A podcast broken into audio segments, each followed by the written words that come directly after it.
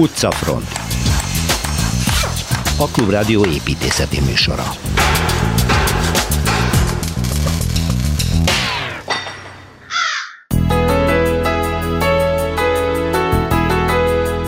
Rómába vezet az út Szilveszter Ádámmal és túl a Teverén, vagyis a Teverén fogunk várost nézegetni. Itthon Torma Tamás tart utcamustrát, ezúttal a Pesti oldalon a Fáj utca egykor volt nevezetességeiről beszélgetünk. Az évháza fődíjat egy balatoni nyaraló alkotójának ítélte a zsűri idén, vendégünk a tervező Bencúr László. Irány a Budai Vár, Kelecsényi Kristóf egy gyönyörű főnemesi barokkpalotát mutat be nekünk. Építész dinasztiák című sorozatában Goddang Tibor ezúttal Frany Dezső és Tibor munkásságával foglalkozik. Bardóci Sándorral pedig a főváros főtájépítészével a Népliget megújítására kiírt pályázatról beszélgetünk.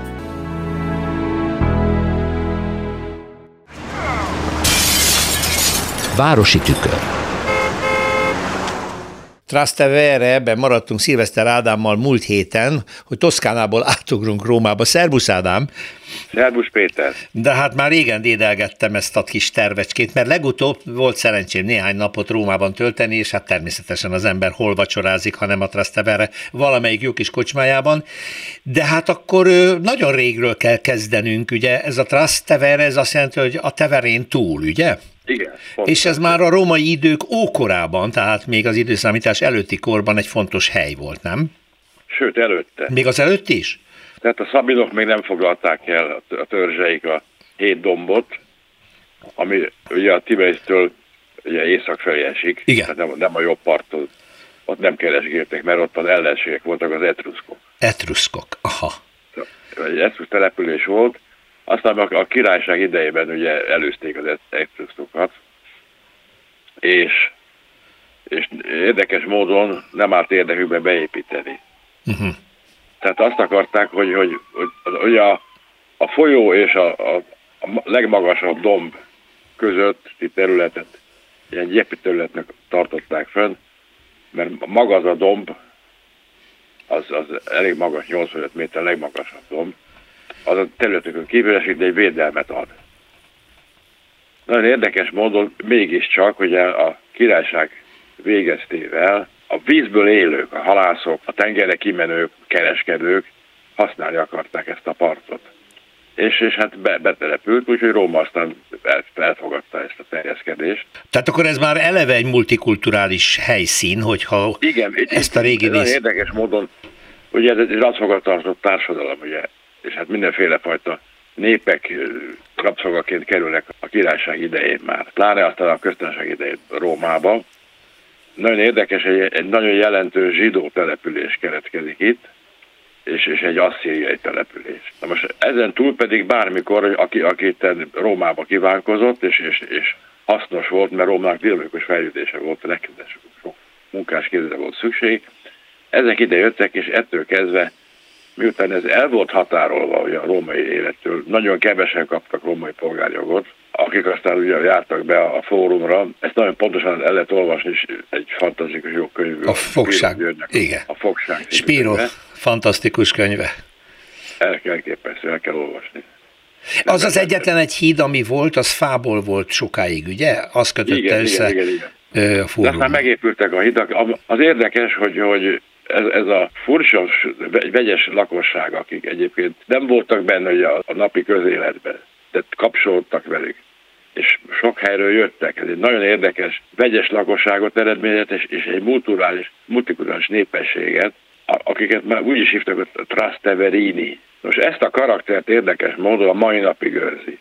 Ez a terület, macskaköves utcák, lombok közé megbújó érdekes telekek. Azt meg kell jegyezni, hogy a császárkor előtt is már, de a császárkor alatt magas rangú városi és, és politikai szereplők is divatnak tartották itt egy villát építeni kertet. A leg, legjelentősebb figura Julius Cézár volt maga. Óriási kontraszt volt, ez egy, egy, egy, egy egészen tündökös. Apró kis kereskedőházak, Igen. és mellette nagy főúri villák. Igen. Na most ez, ez sokáig nem volt burkolt úgyse. Az negyedik Sixtus pápa idején ő, ő, ő rendelte el, hogy Baskakövest burkolatot kapjon. Azt kell megjegyezni, hogy, hogy ez a vegyes hangulat, ez, ez mindig vonzotta ide a, a, a Rómába érkezőket, mert itt nagyon könnyű volt barátságot kötni, és ez most, most már turizmus korában is egy ilyen, egy ilyen divatos helyé vált, kocsmákkal, igen, éttermekkel. Igen. Na most akkor csináljuk egy sétát benne. Na nézzük, hol Én menjünk be, és hol jöjjünk ki.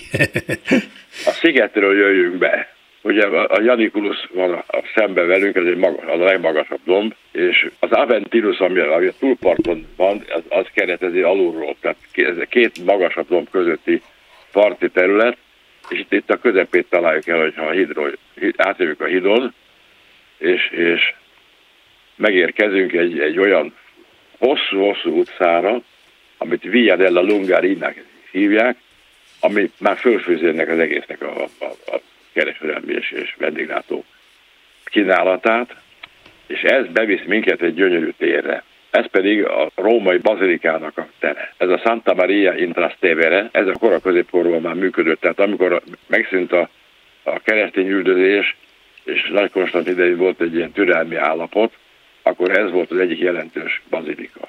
Volt egy másik is, ami, ami szintén a harmadik században már élt és működött, és ez a kettő, ez, egy, ez önmagában egy érdekesség, hogy ebbe a, ebbe a rettenesen színes, vidám, szórakozó negyedben van egy ilyen nagyon szép templom. A tér is szép, van egy nagy kút közepén, a templom háromhajós, tulajdonképpen ókeresztény bazilika, mert, mert vízszintes kazettás megyelete van, és a főhajónak van egy szép harangtornya, csodálatos az a szentély, ami persze később lett gazdag, és ott, ott elképesztő mozaikok van abban a félkupolában. Ó, akkor itt megállunk, és akkor a következő héten folytassuk, mert nagyon gazdag területről van szó, úgyhogy Szilveszter Ádámmal folytatjuk a Trastevere sétánkkal egy hét múlva, jó? Köszönöm szépen. Jó, örömmel. Budapesti séta. Az utcafrontról jelenti Kerecsényi Kristóf építészet történész, mert hogy valahol az utcán bolyong, miközben hívjuk telefonon. Szervusz Kristóf! Szervusz, szervusz! Nem véletlenül a Táncsics Mihály utcában vagy a várban? Nem, nem, nem. Pedig nem, arról nem. fogsz nekünk beszélni, úgy tudom. Igen, de hát ezt már gyakoroltuk egy ideje, hogy olyan dolgokról beszélünk, hogy nincsenek előttünk, máshol vagyok a fesztiválvárosban. No, egy nagyon szép barokk főnemesi palotát szánsz nekünk, ami ma a zeneművészeti intézet, ha jól tudom. A Táncsics... Zenetudomány. Zenetudomány. Igen. Táncsics Mihály 7.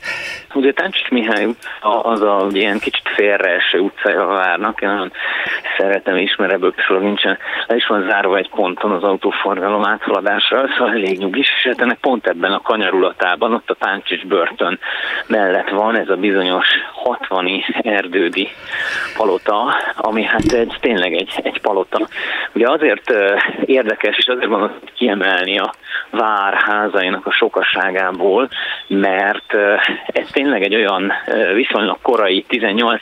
század közepi építkezés, ugye, hogyha vele gondolunk, akkor még a töröktől való visszafoglalás óta tulajdonképpen akkor egy olyan kb. 70 év telt el, ami hát annak az egyik korai jel, és máig megmaradt jele, ahogyan akkor ugye hát a főváros az ugye még bőven Pozsony, ugye nincs ilyen hivatalos titulus, de, de tulajdonképpen a várnak szimbolikus szerepe volt, de ugye, hogy a gyakorlatban is tényleges hatalmi és reprezentációs központ legyen az országnak, az ugye azért egy a töröktől való 1686-os visszaszorulás után egy sokkal hosszabb folyamat. Uh-huh. És ennek a folyamatnak egy, egy fontos lépése az, hogy ugye a főúri családok elkezdenek vissza települni, és itt ingatlanokat vásárolni, és ezeken aztán építkezni is. És hát ennek ez egy nagyon-nagyon szép példája, az egyik legreprezentatívabb budai palota, ugye az 1750-es években Nöpauer Máté tervei szerint kezdik el építeni, és gyakorlatilag de egy egyemeletes épületnek tűnik kívülről, de egyébként másfél szintes, van egy ilyen kis belső kiszolgáló szintje, és ez a kiszolgáló szint az, ami csak a belső udvarban lát. Uh-huh. És mindenkit bátorítanék arra, hogy ez egy közintézmény, aminek be lehet sétálni az udvarára, egy nagyon fantasztikus, csöndes, nyugodt hangulatú udvarról van szó, ahol tényleg érdemes, érdemes betérni, és, és át, át kicsit, kicsit átszellemülni ebben a, ebben a millióben, és ha már az ember bejut ebbe az udvarba, akkor ott van egy ilyen zárt erkély, ami alá oda lehet hajtani kocsival. Ez egy barokk dolognak tűnik, de valójában neobarokk, mert ugye, ahogy mondtam, 60 erdődi a, a palotának a, ugye a neve, az erdődi családnak volt a palotája, és aztán a 19. század végén a 60 család, méghozzá ennek a családnak ugye ez a cukorgyáros 60 uh-huh. ugye a 60 mellett cukorgyárnak a tulajdonosa, szóval ez a család e, veszi meg, és e, építeti át, teszi tulajdonképpen a saját kora felfogása szerint még pompásabbá. Hát nagyon át is építették egyébként belülről, tehát lényegében csak a külső homlokzatok azok, e, külső és a belső homlokzatok azok, amik megmaradtak, Eh, a belső építészetét azt teljesen újra formálják, és ez a, ez a kocsi áthajtó is ekkor épül be ebbe az udvarba, amit azért ez egy még dekoratívabb e, udvarocska lesz.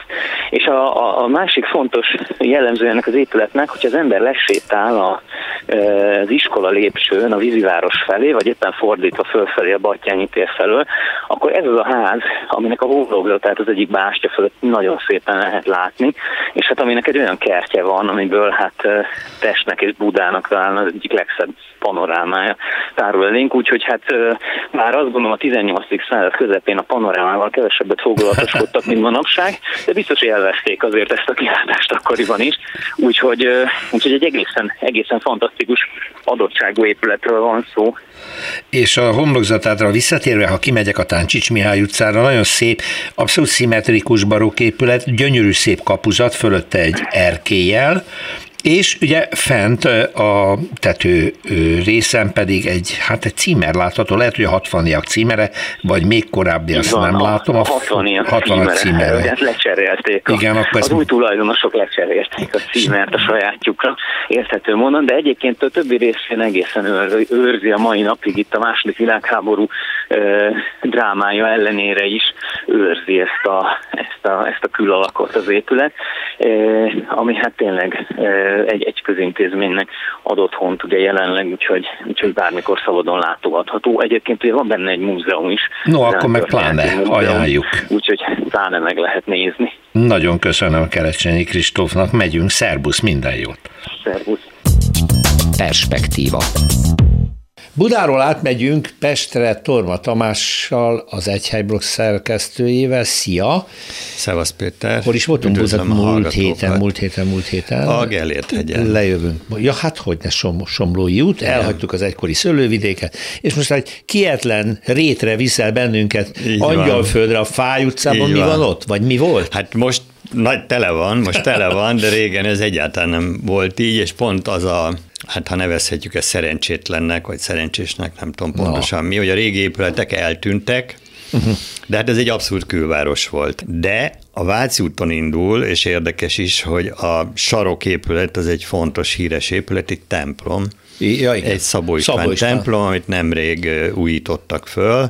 Ez egy modern templom, nagyon klassz. És ezt vizafogóinak hívják még, ugye bár meg közel van a Váci út túloldalán, tulajdonképpen közel van a Duna, tehát azt a részt még, azt még vizafogónak hívják hát egy mm, sajátos környezetbe került, tehát azt hiszem ez egy jó 50 éves épület, azt hiszem az utolsó templom épülete. A Ezt Szabó tudom, hogy ez az ő utolsó. Ő nyolc templomot épített így a 60-as évektől számítva, és ez volt, az, azt tudom, Igen, hogy ez az utolsó munkája, tényleg egy kortás, Igen. modern. És hát azért érdekes, mert ez teljesen megváltozott a 70-es évekhez képest, ott a gyárnegyedből iroda, folyosó lett, a túloldalon egy benzinkút van, itt kezdődik a Fáj utca. Na. Ami ma egy depóváros. Depóváros? Igen. Tehát az interneten ö, több régi dolgot találok, aminek már semmilyen látványos nyoma nincs. Akkor most arról tudsz beszélni, hogy mi volt a Igen, mi volt. Például, ha haladunk, akkor a, ezek ilyen általában ilyen földszintes, ugyebár arra még sokan emlékeznek, hogy ebbe a külső angyalföldbe rengeteg ilyen műszaki, autós, motoros Igen. cég volt, garázs, stb., ami vagy eltűnt már, vagy Igen. beleépült valamibe. Itt is volt egy híres gyár, közel volt a Váci úti torkolathoz. Gyorsan akartam mondani, acélárugyár, és ezért ide települt, ahhoz a 20-as években vagyunk, 23-ban, a mérai motorkerékpárokat előállító cég, ezt 23 végén jegyezték be, Froner Román és Pásztai András közös cég, ez, a, ez egy automobil művek vállalat volt. Hát ezt is elsősorban autós, ilyen autótörténeti, autosport és motorsport történeti részeken bukkan föl. Ez egy korai fecske volt, mert jött a világválság, és el is söpörte őket. Az épület még sokáig megvolt, aztán természetesen, természetesen az is el eltűnt. Haladunk befelé, akkor ami ez régen volt, és ez a régen, ez a 30-as évek, ami nem is olyan hát, régi. Igaz, hogy azért már lassan száz éve, száz éve itt volt a Tarnai rét.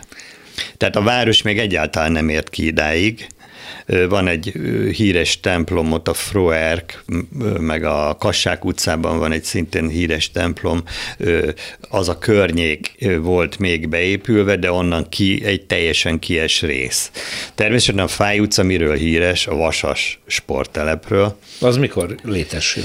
A, a 30-as években egy ilyen nagyon furcsa módon a Vasas össze-vissza vándorolt, tehát maga a klub az 13-ban alakult a tök, mai Tököli útnak a sportmozi épületében, hm. és utána a foci csapat össze-vissza vándorolt. Több helyen voltak Zuglóba, sokan nem tudják, de voltak Budán, a, egy, a Skálam, a mm, pláza helyén volt egy nagy sportpálya még korábban, ott is voltak, és szép lassan kerültek úgy át Pestre és Angyalföld felé, de igazából a Tarnairért focista beavatása, ez egy, egy, egy hát minek nevezük, keresztény szocialista aktivistának köszönhető, aki ott a amit említettem, ott a Kassák utca melletti plébáni, azt hiszem, azt angyalföldi plébániának hívták, egy régi klinker téglás templom, megbízásából vállalta, hogy ő kijár oda, és hát a,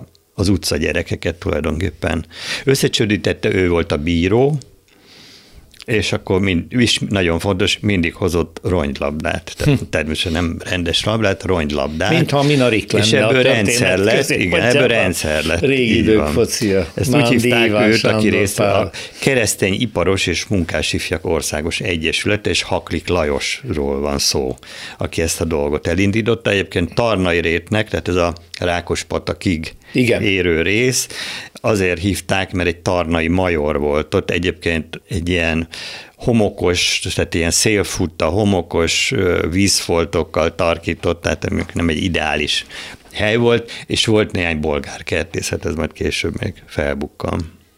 De akkor a Vassa Sport telep építése ennek az embernek köszönhető. Ennek szép lassan, ő indítja Tehát, el. Hogy ő, ő földette a térképre ezt a helyet, ami üres volt, és akkor a különböző vándorlások után, tehát már a 30-as években, tehát elég gyorsan ezek az előtörténethez képest, ott már elkezdtek szervezkedni. Az első építkezés ez meghiúsult, pedig meg elkérték az akkori Fradi pálya terveit is, az épült volna meg, de valaki lelépett a pénzzel, azt hiszem, ami összegyűlt, úgyhogy ez az első nem valósult meg, és akkor ez 30-ban volt, de aztán pár év múlva már stadionált. Tehát végül is 30-ban az első kapavágás megtörtént, és felépült az a stadion, amire hát most már nagyon kevesen emlékeznek. Szintén nem tudni, hogy pontosan mikori a stílus, ez a nagyon alacsony aréna, tehát tulajdonképpen, mint az ős fociban voltak ezek, aztán a 58-ban volt Svédországban a világbajnokság, és annak a fő stadionja volt ehhez hasonló, uh-huh. talán ez, ez lehetett a minta, tehát uh-huh. ez 60-as évek eleje.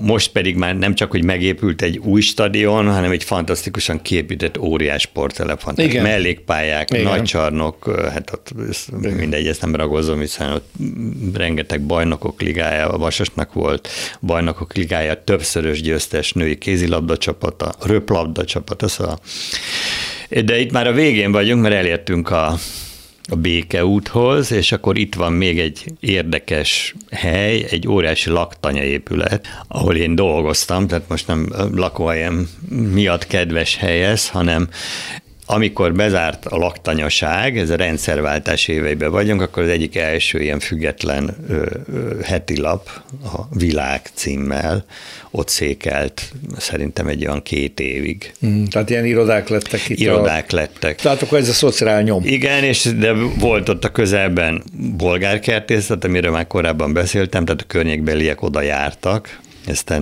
pont a laktanyával kapcsolatos kommentekből lehet tudni. A másik pedig itt ugyebár, amik még nagyon fontosak, a kocsmák ugyebár a Vasas környék. Itt is volt egy talponáló, és bejebb a Frangepán utca magasságában volt az volt a híres, tehát ahova a Vasas drukkerek meccs előtt mentek. Torma Tamás utca mustája most azért volt érdekes, mert többnyire minden olyasmiről tudtál beszámolni, Igen. ami már szinte nincs, vagy nyomokban sincs, de a története érdekes volt. Hát akkor jövő héten gondolom Buda. A jövő héten Buda. Megyünk Budára Torma Tamással. Köszönöm szépen. Én is köszönöm. Magas lesen. Múlt héten beszámoltunk róla, hogy milyen volt az év házadíjátadás, különlegesen izgalmas történetek voltak, és az év házadíjat Bencú László építész és társai kaptak egy meglepő kis házért. Szervusz, Laci! Szervusz, Gratulálok neked és a társaidnak, kik voltak? Köszönöm szépen, üdvözlöm a hallgatókat. Wehinger Miklós társam és Tóth a kolléganő lettünk még megemlítve a díjazottak kapcsán, és azért is fontos ez a kérdés, vagy érdekes ez a kérdés, mert a klasszikus építész uh, uh, szocializációban az építész az egy individuális alkotó, aki az elejétől a végéig a, megalkotja a, a házat. Ez az elmúlt évtizedekben uh, nagy változáson ment át, szerintem a világ sok pontján, Magyarországon is. Sok ilyen iroda van, ahol, ahol kollektív dolognak tekintjük a tervezést. A, a házak kitalálása az, egy, az, az, az, az olyan, mint hogyha fejben építenénk, ehhez egy, persze egy segítséget ad a rajz, mint eszköz, vagy a rajzolás, mint eszköz, legyen az párceruza, vagy, vagy, vagy, vagy számítógép, és hogy ezt, ezt viszont ki lehet terjeszteni egészen a gondolati tervezésig is, tehát hogyha, hogyha úgy vesszük, akkor az, az nagyon érdekes ebben a pici házban, hogy hogy hogy ezt ugye hárman is jegyezzük, általában nagyobb házakat szoktak hárman jegyezni. Ez hogy történik, és miért fontos? Ez az irodánkban felismertük évek kell sok évvel ezelőtt, hogy az nagyon izgalmas, hogy az új kollégák hogyan kapcsolódnak bele, mit raknak hozzá friss szemmel, friss diplomával, akár mit raknak hozzá ahhoz az elképzeléshez, vagy az a világképhez, az az építészeti hozzáálláshoz, amit mi magunk képviselünk, és ez egy sokkal izgalmasabb dologgá is tud válni. És ebben a, ennek a háznak az esetében is így volt, ezt Zsófi kolléganőnk rajzolta végig, úgy, hogy a társammal, Mikivel igazából csak egy pár vonalat, vagy húztunk, de leginkább verbálisan verbálisan terveztünk, hogy úgy mondjam, hogy odaültünk Zsófi mellé, e, e, szinte nap, mint nap, és, és átbeszéltük, hogy, hogy mi lenne az érdekes. Ez tényleg azért meglepő, mert itt ráadásul ugye ez egy nyaralóépület. Igen. Majdnem egy családi ház is lehetne, de ez, ez egy nyaralóépület, majd elmondjuk, hol van Badacsony. Badacsonyos. Badacsonyosön van, és hol az építészeti ego, szokták ezt kérdezni, hogy hát hiszen egy ilyen kis épületet megálmodsz, a megrendelővel megbeszéled, beleviszed a tapasztalataidat, a filozófiádat, hogy, hogy, hogy ez itt ilyen közösségi tervezéssel zajlott, mert mert általában nem így történik a dolog. Tehát itt az építésznek mindig egy embernek az alkotó tehetsége érvényesül, és nem pedig egy közösségé. Most egy nagy épületről van szó, az természetesen már. Hát ez így volt a múltban. Mi azt gondoljuk, hogy, hogy a jövő az nem ez. Hát én azt Szerintem? gondolom, hogy valamennyire igen, nem mondom, hogy mit találtuk ki a spanyol viaszt, tehát ez azért felbukkant már a világ különböző pontjain ez a fajta a hozzáállás elég régen. Mi a, mondjuk azt, hogy alkalmazzuk ezt, vagy magunk is rájöttünk, hogy ez rávezetődtünk, hogy ez egy izgalmasabb. De mit ki ezt az igényt, hogy másként kell építkeznünk most? Adott egy táj, adott egy telek, adott egy tájolási lehetőség, ide kérek szépen egy házat, vagyunk hárman, ide járunk majd nyaralni, tessék valamit nekünk mutatni. Ugye akkor ide miért Igen. kell egy Hát egyrészt e, minden megbízó, akivel kapcsolatba kerülünk, nagyon intenzív megismerési folyamaton megyünk át az elején. A, a tervezés az egy ilyen empatikus tevékenység, akkor jó, hogyha, hogyha én át tudom élni azokat az igényeket és azokat a vágyakat, ahogy egy ember elképzeli a jövőjét, és hozzátenni azt, amit én szakmailag gondolok, hogy hogyan tudjuk elképzelni azokban a terekben az életünket. És én az ő életét képzelem el, Igen. miközben rajzolom, miközben azokat a forgatókönyv, térbeli forgatókönyveket gyártom, amik, amikben olyan helyzetek alakulhatnak, amik egy család életét, vagy egy, egy óvoda életét, hogy, hogy más házak tervezésében is hasonlóan kell gond, vagy le, lehet gondolkodni. Akkor most vezessük a hallgatót, lát a oldalunkon, a Facebook oldalon, lát egy épületet. Ez egy kőház. Igen. Nem is akármilyen kő, majd elmondod, hogy ez milyen, mi azt mondjuk, hogy terméskőből van, a homlokzata, semmi cicó, hosszú vagy kivágású ablakok, spalettával, egy kis tetővel, egy kis terasz, nyílás, egyébként várfal és egy szabályos, rendes nyeregtető. Ott sincs semmi díszítés, Honnan? Ami ráadásul bontott cserép van. Na hát ezt akkor majd szépen elmondod, hogy mi, mi, mi az anyag, Igen. miért ez a kő? Hát egy helyi bazalt Aha. burkolatot használtunk, ami nem is burkolat, hanem egy, igazából egy falazat, mert 13 centi vastag kő falazat veszik. Kő. Nem, hát ugye tartófalat már, már nem lehet kőből építeni, mert nem felel meg az energetikai követelményeknek, nem van egy, egy, egy tégla falazat, falazat, ami a tartószerkezet, azt nyilván körbeveszi hőszigetelés, hogy és arra hogy, került fel ez a, az, az elé került ez a, azért burkolatnak hívom ugyan, de ez egy, ez egy 13 centi vastag hát falazat. elég robosztus, igen. Falazat, ami körbeveszi burokként a hőszigetelt házat, vagy uh-huh. a hőszigetelt tartószerkezetet. Az, hogy ennek az anyaga, ugye ez egy dolog, hogy egy helyi építőanyag, de hogy színében is egy a földszíneket, és hogy egy ilyen, ne, nem, egy, nem egy hivalkodó épület, hanem nagyon beleolvad a, a, a tájba. És akkor ugye erre erősít rá ez a bontott cserépfedés is, ami szintén egy, egy szürkült ehhez a kőhöz a monokromitásában is hasonló, nyilván a, a méretében is egy, egy, egy hasonló pici rétegzettségű, vagy pici struktúráltságú valami, és akkor az, az egészhez tornácként, ami csatlakozik, az egy nagyon vékony fémszerkezet, hogy épp éppen csak egy lehelet finom dolog legyen, ami kinyúlik ebből a nagyon határozott tömegű házból, ami egy szabályos téglalap, amin egy szabályos nyeregtető van. Semmi kísértés nem volt a csapatban, hogy még valamit hogy valami blikfangot. Egy, igen, egy kis párkázat, egy kis keret, egy kis lépcső, nincs Ez semmi. talán a le, legnehezebb a, a mi szakmánkon belül, hogy azt elfogadtatni megbízókkal, hogy hát igazából semmi nincs rajta, tehát semmi olyan jelzés, vagy nem tudom mi, amiben így egy vázlatterven, vagy egy látványterven nagyon bele lehetne szeretni. Amitől jók mondjuk a nyugat-európai éttermek, ahova bemész, és semmit nem látsz, de érzed, hogy azok a bútorok, vagy azok a lámpák, vagy azok a, azok a színek, amik a falakon vannak, ami semmi, úgy néz ki, mint hogyha ki sem lenne találva e, első ránézésre, illetve lehet érezni, hogy, hogy ki van találva, de, de hogy ezt látványterven eladni egy egy, egy befektetőnek, vagy egy megbízónak, az nagyon nehéz. Ebben a, ennek a háznak az esetében nem volt nehéz, mert nagyon jól ismerem a, a megbízókat, régi barátom, És, tehát őt nem kellett meggyőzni Nem arról. nagyon kellett győzködni. Tehát, hogy igen. igen tehát ez, de, de ez azért ismerősök, barátok között is olyan kétes kimenetelű egy ilyen, hogy, hogy mennyire elfogadható az, hogy gyakorlatilag semmi látványos dolog nem történik egy terven. És akkor ott van a megépült épület, ami meg igazolja, hogy basszus, ez, uh-huh. ez egy jó döntés Na menjünk volt. be.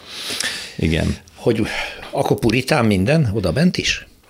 Igen. Hát- Egyszerű, hát, praktikus. És... Igen, de, de, de, de nagyon fontos, hogy a belvilág az, az kvázi, mint egy ékszerdoboznál kívül, vagy egy, egy, egy hajóládikónál, Aha. aminek kívülről robosztusnak és masszívnak kell Én lennie. A vas alatt van rajta. Fölnyitjuk, és, és fölnyitjuk, és belül, belül pedig egy, egy gyönyörű faburkolat béleli a teret, illetve a, a padló mindenképpen egy szép faburkolat, és nagyon meleg belső van ebben az egyébként szigorúnak tűnő kis házban.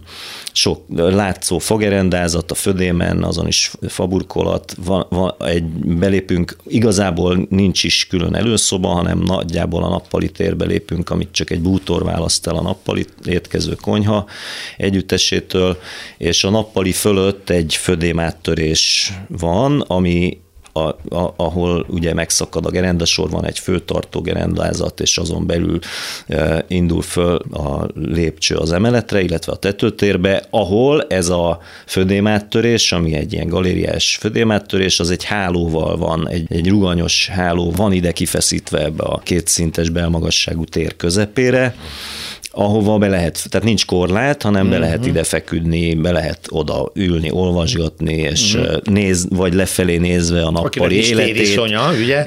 a nappali életét vizsgálni, és gyerekek felnőttek nagyon szeretik ezt a, ezt a kis helyet. Tehát ezt is nagyon könnyű volt elfogadtatni a, a megbízókkal. Az ember azt mondja, hogy hát építek egy házat, ez 50 évig szeretném a család, sőt, 100 év, 150 évig a család, majd az utódok is ide járnak, akkor legyen benne minden apai, anyai tölgyfa burkolat, oroszlánlábas, anyám kénye, minden most túlzásba esek, de nem felkiáltó jel ez, a, ez az építési mód, a fogyasztás ellen? El, elég sok ilyen jellegű épületünk uh, is van.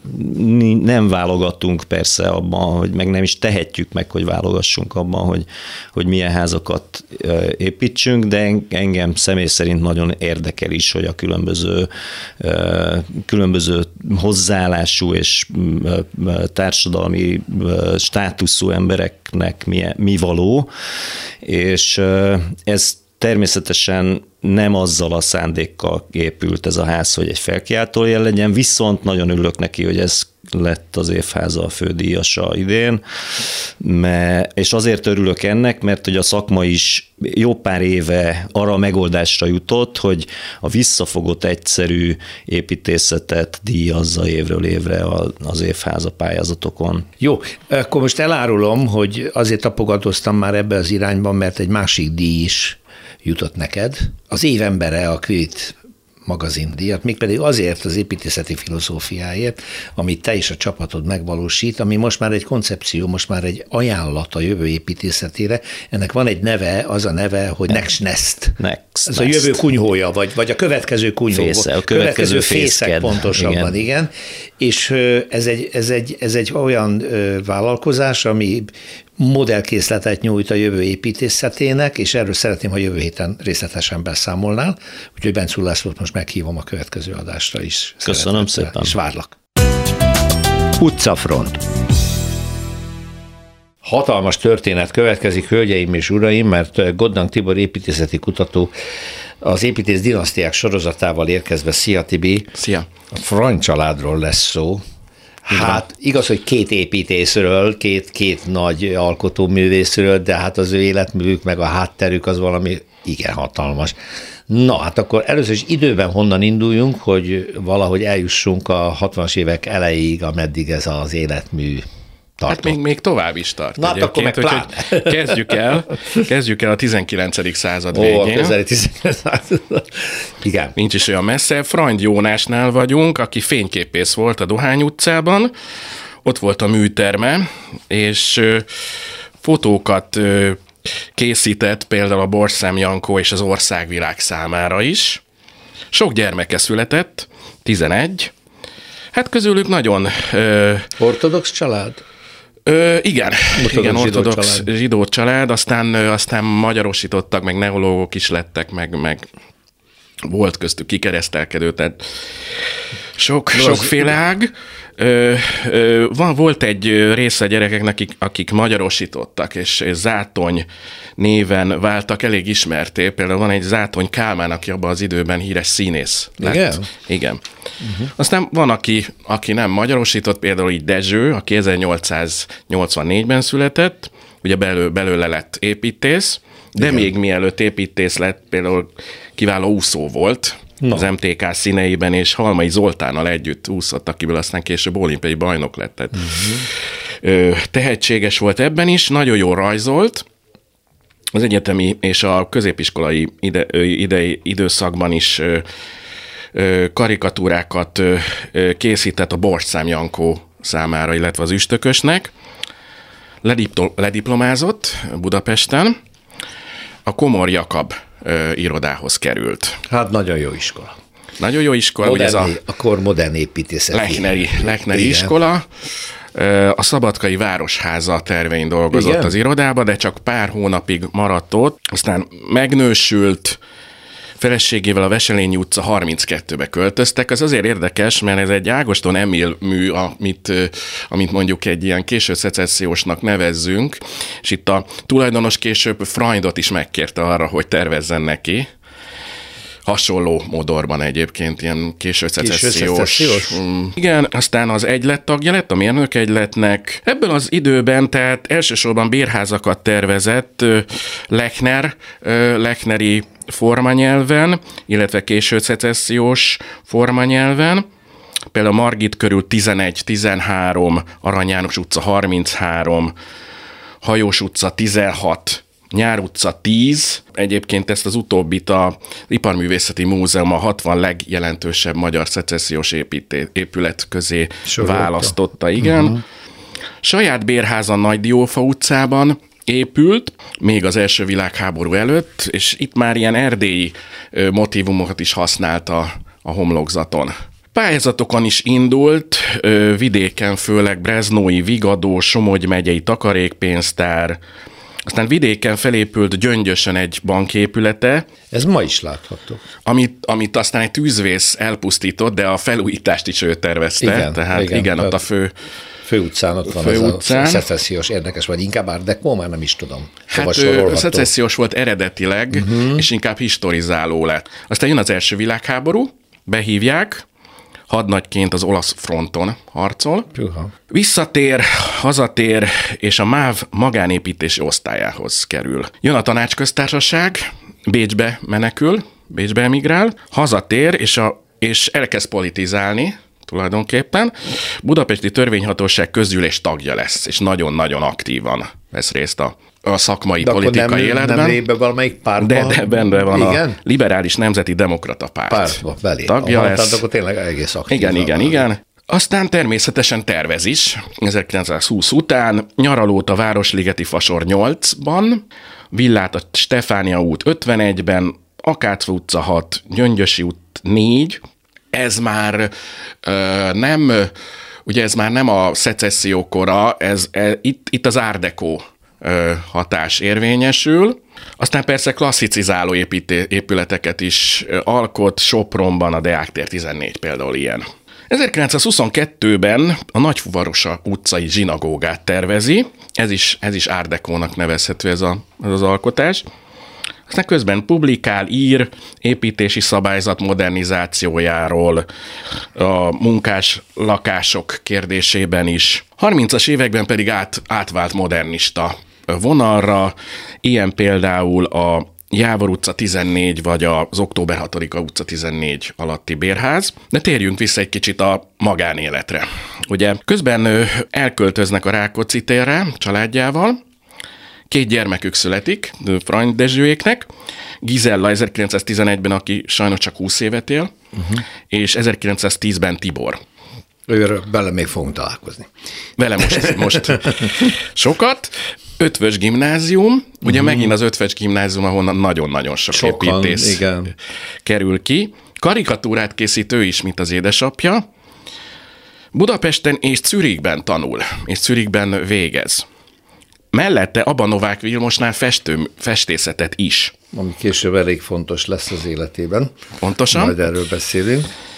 Apjával közös irodát nyit, a Margit körúton. Hányban vagyunk most körülbelül? Olyan 30-as évek közepe? Ö, igen, uh-huh. igen, igen, Jön, igen. Közeledik a sötét korszakja. Pontosan, pontosan. Modernista műveket, hadd mondjak közös munkáról, munk, munka kapcsán, Csalogány utca 21, Tompa utca 18. Uh-huh. 38-ban már önálló munkával jelentkezik a Szabolcs utcai kórház nőgyógyászati és sebészeti szárnyát tervezi. Frank Tibor. Frank Tibor. Tibor. Megnősül, aztán jönnek a zsidó törvények. 1940-ben elhagyja az országot, és nem máshova, mint Iránba. Na, hát tudom, hogy kerül. Kerül. Vajon?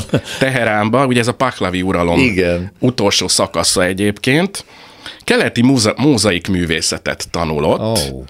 Az Aranymecset karbantartásának építészeti munkáit végzi, és az igazságügyi palota, ez egy ilyen klasszista munka, annak a kivitelezését ő, ő irányítja ez Irányítja. Igen, igen. Német tervezője volt ennek, ugye, már uh-huh. fejtette a nevét, meg nem is fontos, de hát akkor aktívan bekapcsolódik ebbe a perzsa építészetbe, igen, ha úgy igen. tetszik, de elmegy onnan aztán. Igen, de itt születik még egy gyermeke, a Aha. Alexander Freund 1943-ban, aki sajnos nem sokáig él, 1987-ben meghal. Aztán visszatér Freund Tibor Budapestre, de kicsit ugorjunk vissza Dezsőre. Ugye Frany Dezső 1944-ben túléli valahogy a megpróbáltatásokat. Itt, ő, ő, itt marad a papa Pesten. Igen, igen, túlél. Az Oswald családnál ö, ja, bújtatják, és hát ö, ö, Oswald Gizellát pedig elveszi feleségül hmm. később, úgyhogy válik az első feleségétől és elveszi Oswald Gizellát. 47-ben tehát visszatér Frany Tibor, mint barát Tibor, tehát magyarosít, ja, a nevét, és egy darabig megint együtt dolgozik édesapjával, de az államosítás után újra elhagyja az országot. Először Izraelbe ö, utazik, aztán 1954-től New Yorkban él. Úgyhogy az élete utolsó szakaszát New Yorkban éli, ez 54 év egyébként. Igen, ez a nem kevés, viszont akkor már átváltott, és egyre inkább ismert festővé is válik New Yorkban, ami nagyon érdekes. Opárt, hát, opárt festő lesz, festő igen. Lesz belőle. Baráti néven? Barát néven, barát igen, barát néven, néven igen, hat önálló tárlata nyílik ö, New Yorkban, közben Dezső háborús helyreállítási munkákat végzi Budapesten, ö, bírósági építész szakértő lesz, és 1950-től ugye az államosítástól a Váterv munkatársa lesz, és a Föltani Intézet munkálatain is, felújítási munkálatain is részt vesz. Közben Barát Tibor New Yorkban a Queens kerületben talál magának szép házat. Jelentős művész lesz, a leghíresebb aukciós házak katalógusaiban szerepel a neve. Közben azért a magyar műcsarnok is felismeri a a művészetét, tehát eljut ide is a híre, úgyhogy kiállítás szerveznek a műcsarnokban. Uh-huh. Tehát akkor nem lesz számkivatett teljesen a magyar hatóságok részéről, ezek szerint ha már Igen, többet magával egy, egy, egy kiállítást, kiállításon az ő műveit is kiállítják, bemutatják. Hát a történet vége ott van, hogy Freund Dezső, tehát édesapja 1960-ban hal, hal meg, meg Kozma ti- utcai temetőben és a nyugszik. 97 év adatik neki, és New Yorkban van a ő ott sírja, van ott van eltemetve. 2007-ben hal meg gazdag életmű a Frank családtól, úgyhogy nagyon nehéz volt neked ezt így néhány percbe belesűríteni, de nagyon szépen. De hálás feladat volt. Köszönöm Gondan Tibor építészeti kutatónak. Szívesen. Nagyon izgalmas volt, szervusz. Szervusz. Utcafront. Tavasszal az utcafrontban Barduci Sándorral, a főváros főtáj építészével arról beszélgettünk, hogy a Népligetre kiírt pályázat, hát ugye azt jelenti, hogy egy óriási terület, óriási megújításáról van szó, valószínűleg akár egy évtizedig tarthat a teljes rekonstrukciója, hogy a népé legyen újra a Népliget, de most megint egy lépéssel közelebb kerültünk, mert a tavaszi pályázati után egy zsűri döntött a legjobbakról, amelyeket most közönség szavazásra is fognak bocsátani. Itt van a vonalban Bardóci Sándor. Szerbusz Sándor! Szervusz, Nézzük az új határidőket, hogy meddig lehet szavazni az ötletekre, amiket nyilvánosságra hoztatok. November 3-án lesz, lesz a lezárása ennek a közönségszavazásnak, és november 10-én Óbudán, az Óbudai Közösségi Házban fogjuk átadni annak a, a közönségdíjat annak a szerencsés nyertesnek, aki a legtöbb szavazatot kapja. Igen, hát itt komoly tájépítész csapatok ö, ö, szálltak ringbe, itt összesen 16 pályamű érkezett, ebből ugye hatot díjazott a zsűri, és akkor ma is a közönség szavazás. Persze nem arról dönt, hogy egy az egyben mi fog megvalósulni, csak a koncepcióról, nem? Így van, így van. Tehát, hogy ez az ötletpályázat, ez még messze nem arról szól, hogy na ez fog megtörténni a Népligetben. Itt olyan megvalósítható ötleteket vártunk, ami persze összhangban van a történeti kerttel magával, a eredeti parkszerkezettel, tehát semmilyen nagyobb beavatkozást nem tervezünk, de mégis vannak olyan használható ötletek, amit fel tudunk használni a tovább tervezés során. Illetve ennek kapcsán az ötletpályázat után nem csak ez történik, hogy a közösség szavazással indult, hanem emellett elindítottunk egy intézkedési terv készítését is, ezt a cégünk a BFT Kft. készíti, aminek az lesz a lényege, hogy a következő három évben a fővárosi cégek hogyan tudnak ahhoz hozzájárulni, hogy az ötletpályázat eredményeihez egy kicsit közelebb jussunk fizikailag is. Ennek az első lépcsője az már most november 1-től lesz tapasztalható, ugyanis kipateroljuk az összes BKV meg volánbuszt, ami eddig ö, ott parkolt a Népligetben, mert hogy a Népliget nem parkoló, hanem park. Hoppá, ez már most megtörténik, hogy elsőitől nem lehet bemenni a, a buszokkal? Így van, Hoppá. igen. Azért ez egy nagyon komoly lépés. Budapest közút az ki fogja táblázni, tehát ez nem csak buszok bejárását fogja megnehezíteni a parkra, hanem azokat az illegális parkolásokat is, amiket eddig olyan nagyon ferde szemmel néztünk, de táblák ezt nem tiltották. Tehát például amikor a, a Fradi vagy az MVM Dómnál valamilyen esemény volt, akkor előszeretettel a népligetet nézték parkolónak a, a drága szurkolók. Hát jelzem, hogy most már az MVM Dóm mellett kialakult egy nagy parkoló, ott kell parkolni. Lehet fizetni, és lehet parkolni, és hagyják végén végre a népligetet. Aztán még fizetni se kell. Akkor hát, még, hogy... még inkább hagyják békén. Ezt már tavasszal is említetted, hogy tényleg nagyon sok apró lépéssel lehet előre jutni, mert itt még komoly akadályok vannak, még tulajdoni problémák is, hogy a kert egyes részei kihez hogyan tartoznak.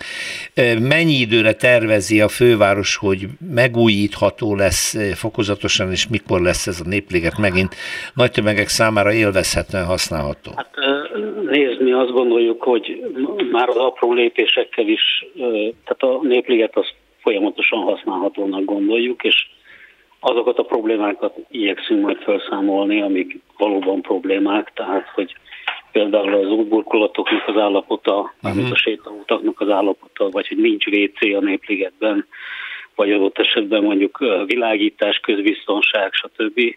Illetve szeretnénk oda olyan eseményeket vinni, amik a Budapest branden keresztül, tehát valami olyan kulturális eseménysorozatot, vagy művészeti eseménysorozatot, ami egy picit láthatóvá teszi a nagyobb tömegek számára is, hogy tulajdonképpen ez a park most is egy érték, használható, csak nagyon sokan gondolnak róla nagyon sok rosszat, miközben ennek a fele sem igaz.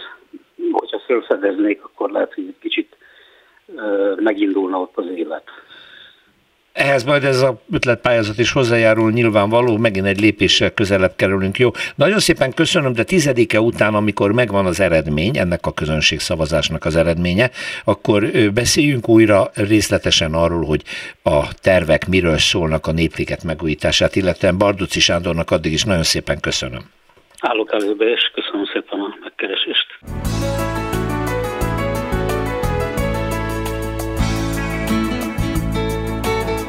Köszönjük a figyelmüket, az utcafontot hallották, a műsort Árva Brigitta szerkesztette és Rózsa Péter vezette. Egy hét múlva várjuk Önöket.